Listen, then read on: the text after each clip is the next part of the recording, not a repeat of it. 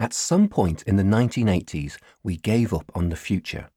Before then, we imagined wonderful days to come, free from disease, work, and want.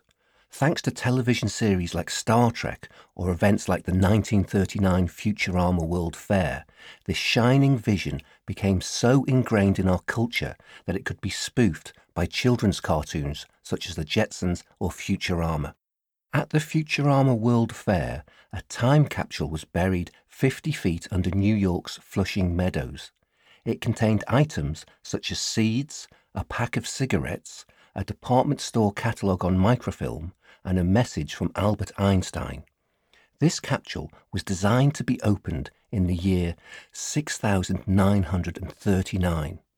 When we thought about the future in the 1930s, we assumed that our civilization would be alive and thriving in 5,000 years' time. Since then, our vision of the future has changed. When we look ahead now, we tell dystopian stories of environmental collapse, zombie plagues, and the end of civilization. Hollywood, TV, and young adult novels all sing the same tune. It is downhill from here.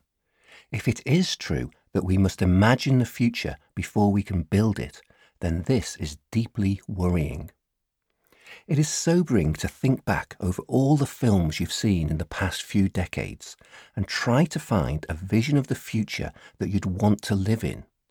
As far as I can tell, the last attempt at a utopian future in a mainstream Hollywood film was the 1989 comedy Bill and Ted's Excellent Adventure. This was a future described as being fairly similar to now, but with better water slides. By 1989, that was the best future our imagination could offer. When the post apocalyptic Australian film Mad Max 2 was produced in 1981, it was necessary to explain to the audience why civilization had collapsed. Text at the start of the film explained how, in the near future, the world would run out of oil, and this would lead to the dystopia depicted in the story that followed. Now, it is no longer necessary for writers and filmmakers to explain the post collapse worlds they explore. There is no explanation about what went wrong in Cormac McCarthy's hope killing 2006 novel, The Road. Nor is there any explanation for the existence of zombies in the long running comic book series, The Walking Dead. Audiences are primed to accept this narrative shorthand because dystopia, we understand, is what our future is going to be.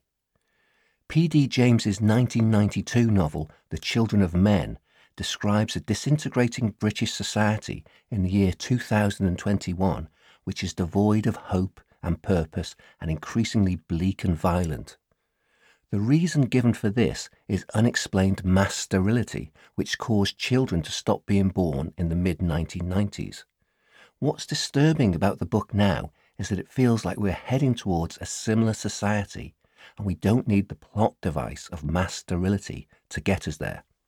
Even dystopias that were intended as jokes have come to seem horribly prophetic.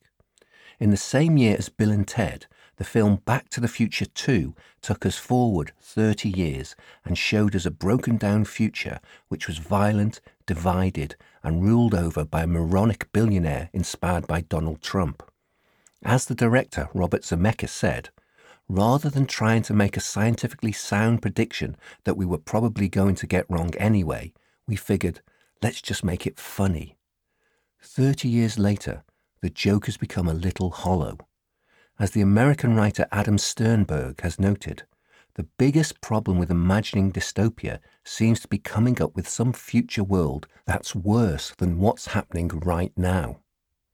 If we judge by the stories we're fed by film and television, then our current civilization can feel like a crime novel with the last page ripped out.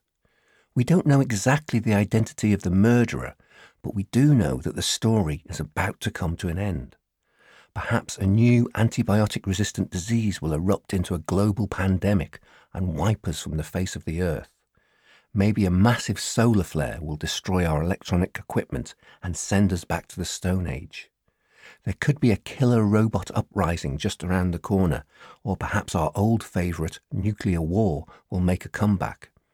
Even if we avoid all these possibilities, economic collapse caused by environmental devastation, climate change, and the collapse of biodiversity is still getting closer, no matter how hard we try not to think about it.